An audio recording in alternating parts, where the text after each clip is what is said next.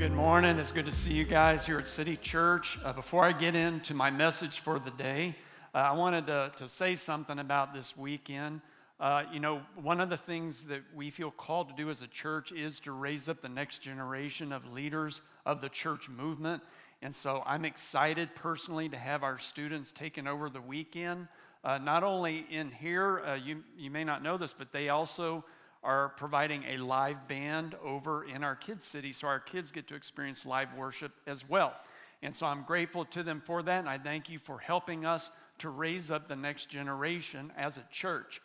I also wanted to say that I want to say something about this series and why we're doing a series like this because I know for some of you, you don't wake up thinking, oh, I wish somebody would talk about the problems with Christianity. You know, it's just not one of those felt need kind of things you have.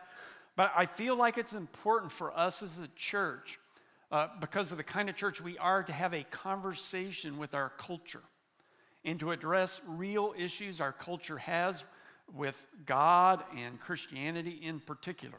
And so that is why we're doing this series, because uh, we exist not just for church people, we exist for people who don't get church and don't go to church.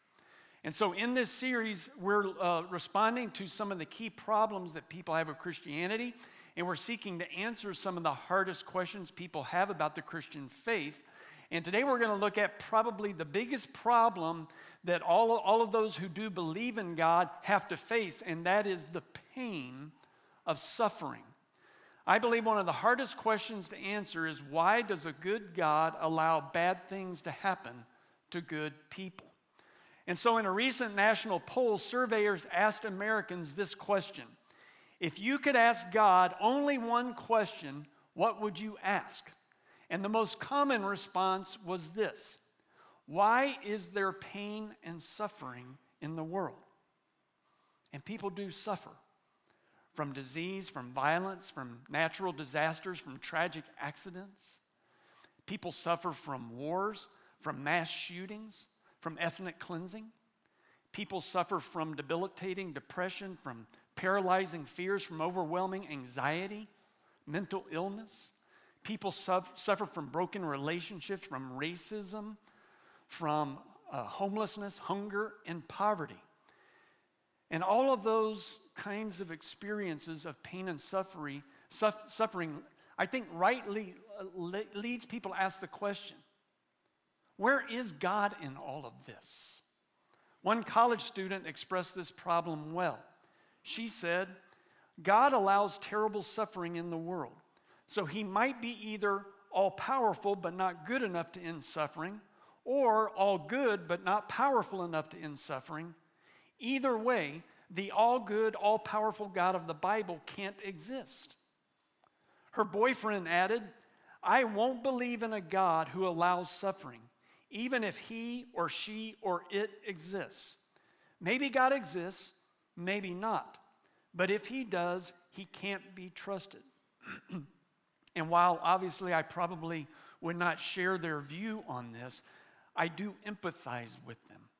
I get why people feel such strong feelings about suffering. Because suffering, let's just be honest, it's not just theoretical, it's not just philosophical, it's personal. We feel it. I feel it. I mean, I've experienced suffering, I've seen suffering. My, I lost two close family members to suicide who could not hang on to life because of their suffering. And I've seen suffering uh, with mental illness. I have a sister in law who, uh, all of her life, most of her life, she struggled with mental illness and the after effects of medications that were meant to help her, they actually hurt her. And, you know, I've been honest with you guys about my mom's battle with stage four colon cancer a few years ago. Just the brutal suffering of chemotherapy and four surgeries. And, you know, with my mom, it wasn't facing death. Um, frankly, my, my mom was ready to face death. She, that was not what made it hard. What made it hard was the suffering. And she still has lingering effects from her treatment today. And one of the hardest parts of my job as a pastor is coming alongside people in their suffering and walking them through seasons of suffering. I've met with people who were rape victims, abuse victims. I've met with families after tragic car accidents, suddenly take the life of a loved one. And it's very hard, it's very painful. I've prayed with people who are dying, people in their 40s, people in their 30s, people in their 20s, and even children. And sometimes in the middle of that kind of suffering, I wrestle with my own faith. Like, God, why? Why are you letting these people suffer? How have you responded to suffering? Do you know someone who is suffering? Maybe you're the one that is suffering. How are you handling your suffering? And how has suffering shaped your view of God? You know, as I, as I prepared for this message, uh, you may not know this, but like I keep manuscripts of my messages. And I, I went back over decades of sermons that I've prepared, looking for any sermons where I may have addressed this subject of suffering. And you know what I found? I hadn't talked about suffering. Isn't that weird? I don't know why. Maybe I didn't want to think about it. Maybe I didn't want to admit it. And so today I want to unpack a Christian understanding of suffering and how to handle it. Before I do that, though, I do want to uh, talk about other faith systems and how they view suffering, other worldviews. So, uh, so some faith systems say that when people suffer, it's because in some way they deserve it.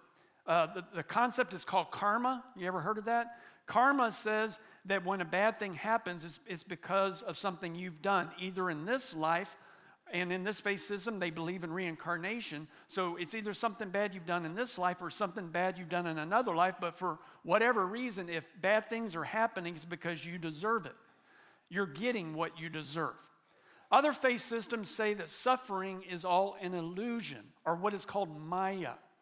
Pain is uh, an illusion, uh, suffering is an illusion, evil is an illusion. And so this system says that everything is connected, everything is really one, you just don't recognize it.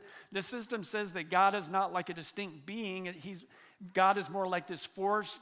Everything has a divine essence in it, every living thing, every inanimate thing, and that the way that you deal with suffering is through uh, meditation and mental awareness. You break free from the illusion that you are actually suffering because you're not.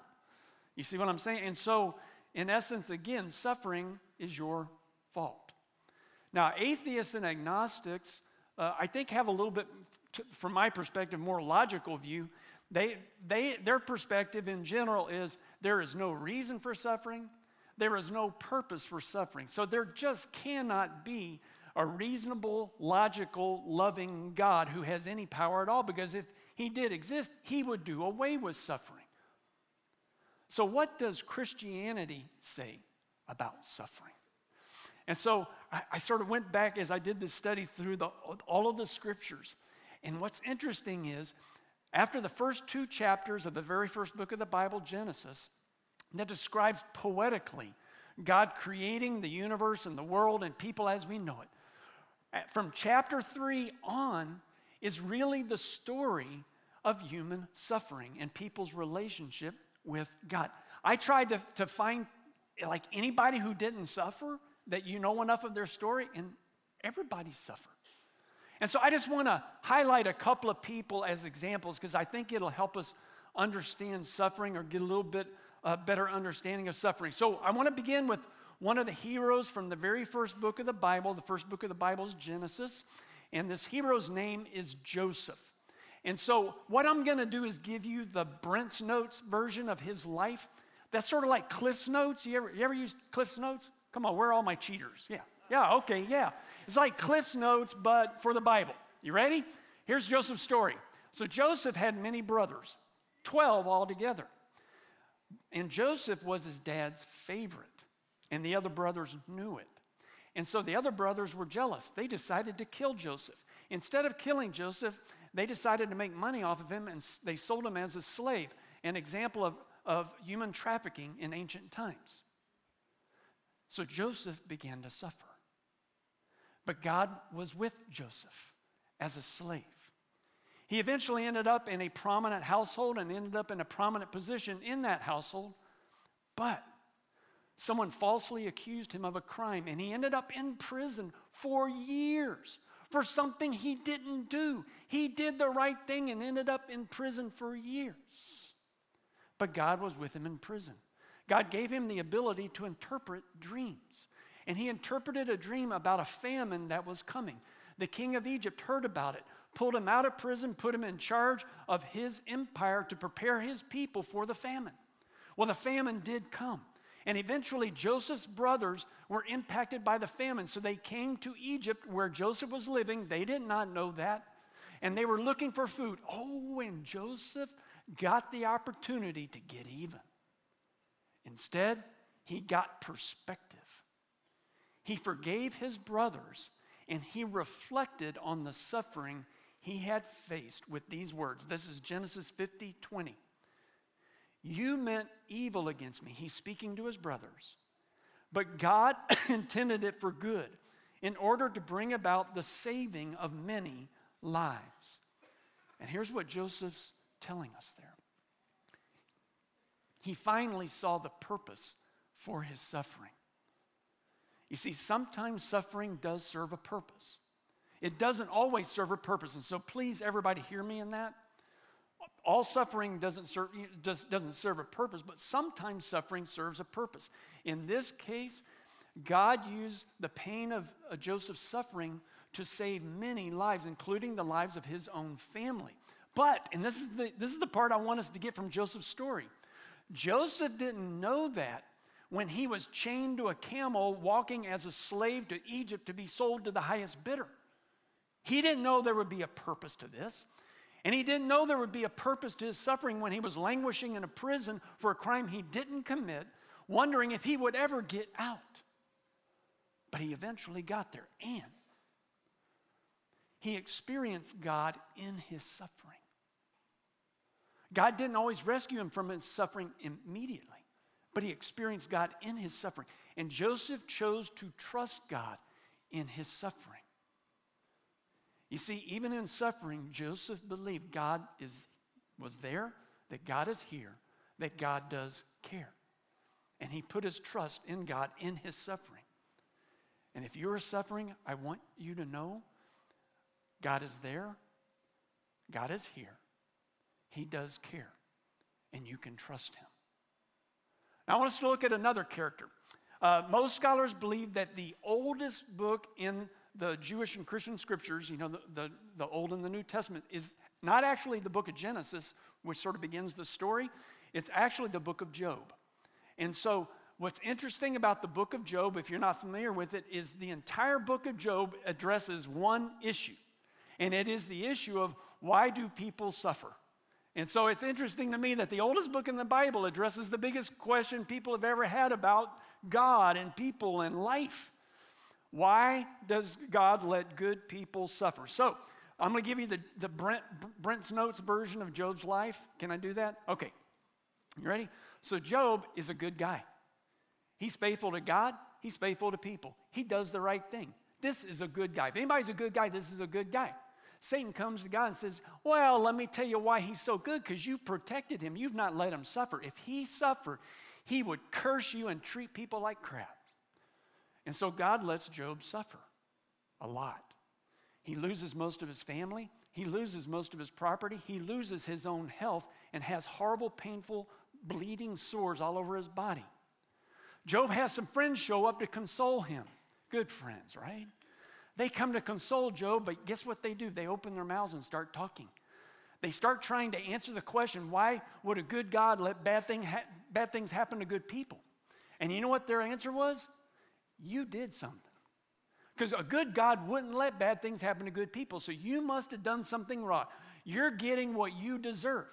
And for hours and hours, which turned apparently into days and days, Job's friends who came to console him instead confront him and tell him, You did something wrong. That's why God's getting you. And Job, as his friends are, making this argument with him, he gets madder and madder because he says, You know what? No, I really didn't do anything wrong. Why would a good God let all these bad things happen to me? I'm a good person. Well, eventually, God shows up. And we, we don't know how, in some tangible way, to Job and his friends, they knew God was speaking. And God appears to Job's friends, and he basically says, This is the Brent's Notes version shut up, you guys are idiots. and then he turns to Job and he says, I was with you. When times were good, I was with you. And when you were suffering, I was with you there too. And it's Job's response to God and to what God told Job that I believe is the climactic point in the story. And it's what I think we are supposed to get from the book of Job. Because this is what Job said back to God. He said this Before I had heard of you by the hearing of the ear, but now my eyes see you. Job had experienced God in a new way, in a more tangible way in his suffering than he ever did when everything was going great. And because of that experience with God, Job's faith in God grew more and his love for God grew more. And, and, I'm, and I just thought of this, so I'm, I'm going to say it to you, all right? Over my 30 years as a pastor, when I talk to people about when their faith grew the most, when they grew the most as people, I've never had people say, oh, it was when everything was going great, no problems, everything was super. That's when I grew the most. Almost all the time, people say it was through this, this very challenging season of pain. And that's when my faith grew the most. And that's what Job experienced as well. Now, author Philip Yancey wrote a book based on Job's life and the message of, of Job called Disappointment with God. And I would say if this is an issue for you, you know, it, it is for a lot of us, and that's okay. And if you want someone who, who's like unpacks the challenge of human suffering, this is a great book, the best book I've ever read on the subject. Anyway, in this book, he unpacks what he believes is the message of Job, the essence of the message. This is what he said The more important battle for all of us takes place inside of us. Will we trust God even in suffering? Job teaches that at the moment when faith is hardest and least likely, then faith is most needed. Job's struggle shows the remarkable truth that our choices matter, not just to us in our own destiny, but amazingly to God Himself. God is with you in your suffering. And your life matters even the painful parts. And if you can trust God in times of suffering, I believe you will experience Him in greater ways, just like Job did. He said, Before I heard things about you, I heard of, I heard of you by the hearing of the ear. I heard some stuff about, but in his suffering, he saw God. And I believe you will see him too. Now, throughout scriptures, you see one story after another, one person after another, many of them good people who faced suffering. That's really the story of the whole Old Testament, all the way up until Jesus. Now, there's a problem there. You know what I'm saying?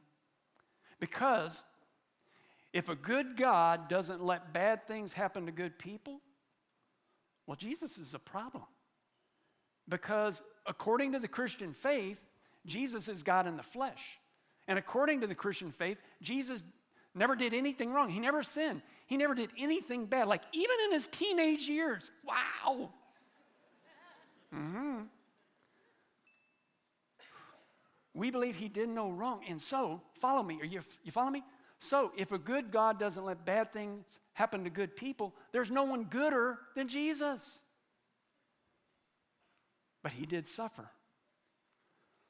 And he predicted his own suffering. And I think there's something we have to wrestle with there. And so I want us to go to the scene where he predicts his suffering. And so let me set it up. Uh, Jesus is about two and a half years into his earthly ministry. He has many people following him, but, but he also has like an inner circle of close friends, close disciples. And so he gets that inner circle together and he asks them, Hey, who do people say that I am? And they said, they, they gave some options. People aren't really sure. You know, they think you could be this person or that. And then he said, okay, but who do you say that I am? And Peter speaks up for the group and he says, You're the Messiah, the Son of the living God. And in essence, Jesus said, That's right. And then Jesus told them two things. He told them about this movement he was going to start called the church, that he wanted to, to spread the news about who he is. I am the Son of the living God. I want y'all to go tell people about who I am. But as soon as he said that, Jesus made a prediction. You ready? This is Matthew 16, verse 21. From that time on, once they identified who he was, from that time on, Jesus began to explain to his disciples that he must go to Jerusalem and suffer many things at the hands of the elders, the chief priests, and the teachers of the law, and that he must be killed and on the third day be raised back to life. Jesus predicted his own suffering. In fact, his suffering is why he came. There was purpose to his suffering, perhaps the greatest purpose ever the forgiveness of sins. But if you notice, Jesus also could see beyond his suffering to the resurrection. And that gave him hope to endure the suffering he faced. And so, in essence, I, I, want us to get this. Jesus was telling his disciples, I am a really good guy. And something bad is going to happen. And I'm at peace with that. Well, Peter wasn't. And so Peter pulls Jesus aside and rebukes him. You ready? This is verse 22. Peter took him aside and began to rebuke him. Never, Lord, he said, this shall never happen to you. Through this rebuke, Peter is expressing the belief that so many people have had throughout the centuries and so many people have today. No, no, no. God is not that way. A good God won't let bad things happen to good people. And Jesus, you're good. And so, no, I don't accept that. Have you ever thought that? Well, after Peter rebuked Jesus, Jesus rebuked him back. And this is what Jesus said, okay? So now Jesus moves from predicting his own suffering to talking about potential suffering we might face. This is verse 24 and 25. Jesus said to his disciples, Whoever wants to be my disciple must deny themselves and take up their cross and follow me. For whoever wants to save their life will lose it, but whoever loses their life for me will find it. Here, Jesus refers to the instrument that literally would cause his own suffering, and he uses it to become a metaphor for suffering that we may face if we follow after him. And yet, he still calls us to take up our own crosses, our own burdens of potential suffering, and to follow Him. Why? Why would we do that? It was the last part of what He said. Because He wants us to experience the life that is truly life. And sometimes the life that is truly life involves suffering. And Jesus did suffer. He submitted to his Father's will and he allowed himself to suffer on our behalf. And what I want us to see through his suffering is, is his suffering reveals to us something about who he is. It's something about God's identity, it's something about who God is. Because Christianity alone claims that God became one of us and lived among us and chose to suffer just like we do. Jesus suffered rejection, loneliness, persecution, poverty, grief, false assumptions, unjust imprisonment, physical pain, abuse, and ultimately death. Our God is not just some distant God who doesn't understand suffering.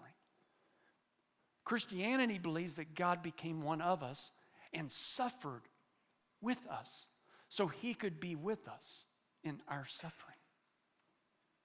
If the cross tells us anything, it tells us that for those of us who believe. And, and, and I want to say something. Okay, so now I'm going to speak specifically to those of you who do believe and all this stuff I'm talking about that Jesus is the Son of God, that He suffered for us. And I think it should change our expectations. Follow, follow with me. I think a part of what causes so much pain when we suffer is our expectations that we won't suffer. I think if we go through life knowing that there will be some times where we will face suffering and we will help others who are facing suffering, I think that changes our expectations. So I want to make sure we get this. Neither Jesus nor any of his disciples ever told people that a good God will not let bad things happen to good people. I mean, think about it. The, the church movement, the Christian movement, began with a horrible experience crucifixion. And then all of the first leaders of the church, they all faced persecution themselves, and many of them died brutal deaths after being persecuted for much of their lives. If, if, the, if Jesus' version of Christianity was a good God doesn't let bad things happen to good people, Christianity would have never made it out of the first century. But it did. Because that was never the essence of the Christian message. And I believe we have to change our expectations that if God is good, He won't let us suffer. God is good. So now I'm going to make it an affirmation. God is good. And it's, He's good not because He doesn't allow us to suffer. He is good because He comes alongside us in our suffering. And He will be with us when we suffer. That is why God is good. So I want to go back to the question, the original question, okay? Why is there pain and suffering in this world? As I have walked through the scriptures and looked at different people's experiences of pain and suffering, I think I have to say to you, I'm, I'm just going to be honest with you, I don't know the answer to that particular question asked in that way. Sometimes there was purpose in suffering, and sometimes there wasn't. What I do know is what the answer is not. You following me? The answer is not that God is not here. The answer is not that God does not care. The answer is not that God does not love us. God takes our suffering so seriously that he was willing to suffer himself. Not only so that our sins could be forgiven, but also so that he can draw near to us when we suffer as a sympathetic Savior. That's the God we believe in. That is the God we serve. And so I want to say something to those of you who may know someone who is suffering. Please don't do what Job's friends did. You know what I mean? You, you want to you wanna try to answer the question why people are suffering, and it doesn't help people. Like, you know, Joseph's friends said, Well, come on, you probably deserve it. Come on. You know, God is just trying to teach you something.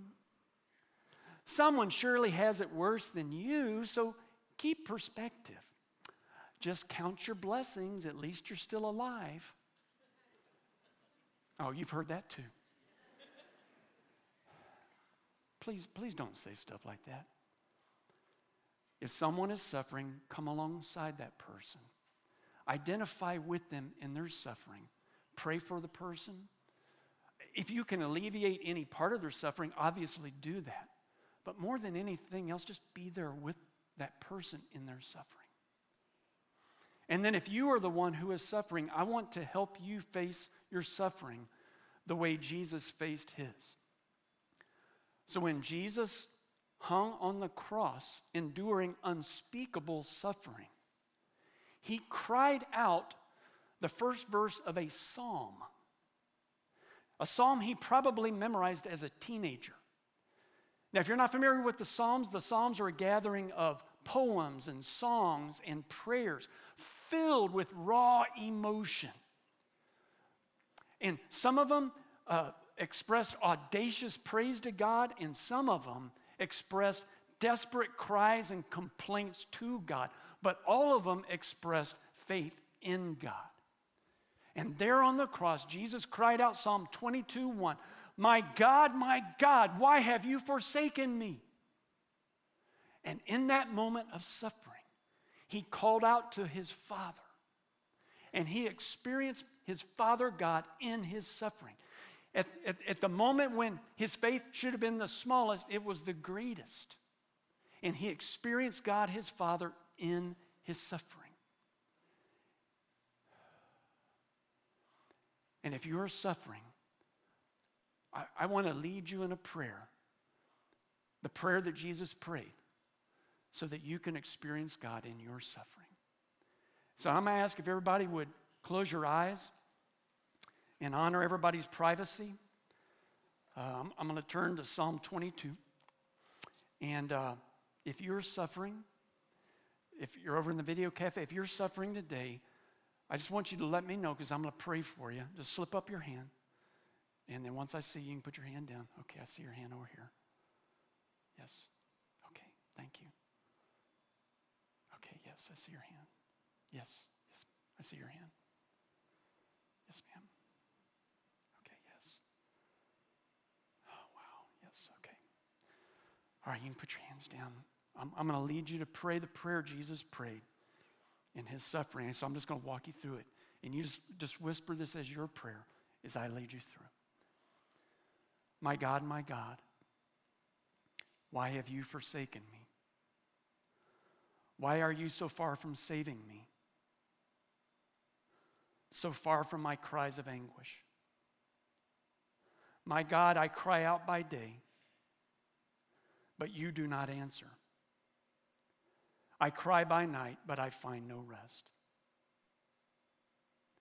But you, Lord, do not be far from me. You are my strength.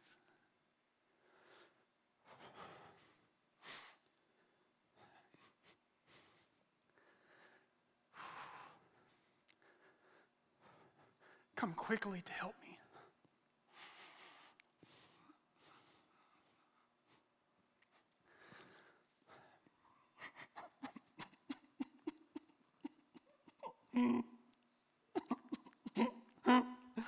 Sorry.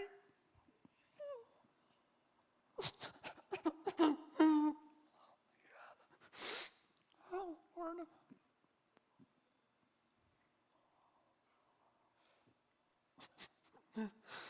Lord, I pray. Oh, sorry. Lord, I do pray uh, for those who are suffering. Please. Please, Lord. Draw near to all who suffer. We do believe you understand.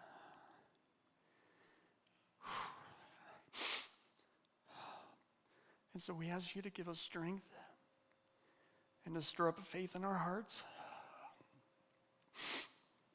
and give us strength to endure. In Jesus' name I pray. Amen. Oh, man. I could, I'm sorry, just, I'm sorry. Um,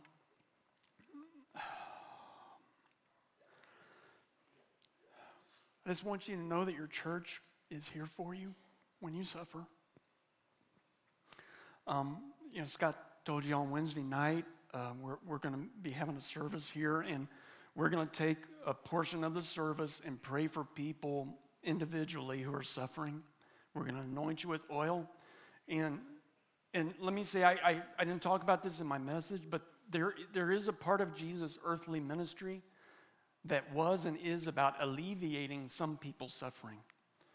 And so we're going to ask, we're going to ask God to alleviate some of our suffering. He won't, he won't take it all away, but he's going to take some people's suffering away. And we're going to ask. We're going to ask in faith. We do believe in things like that here.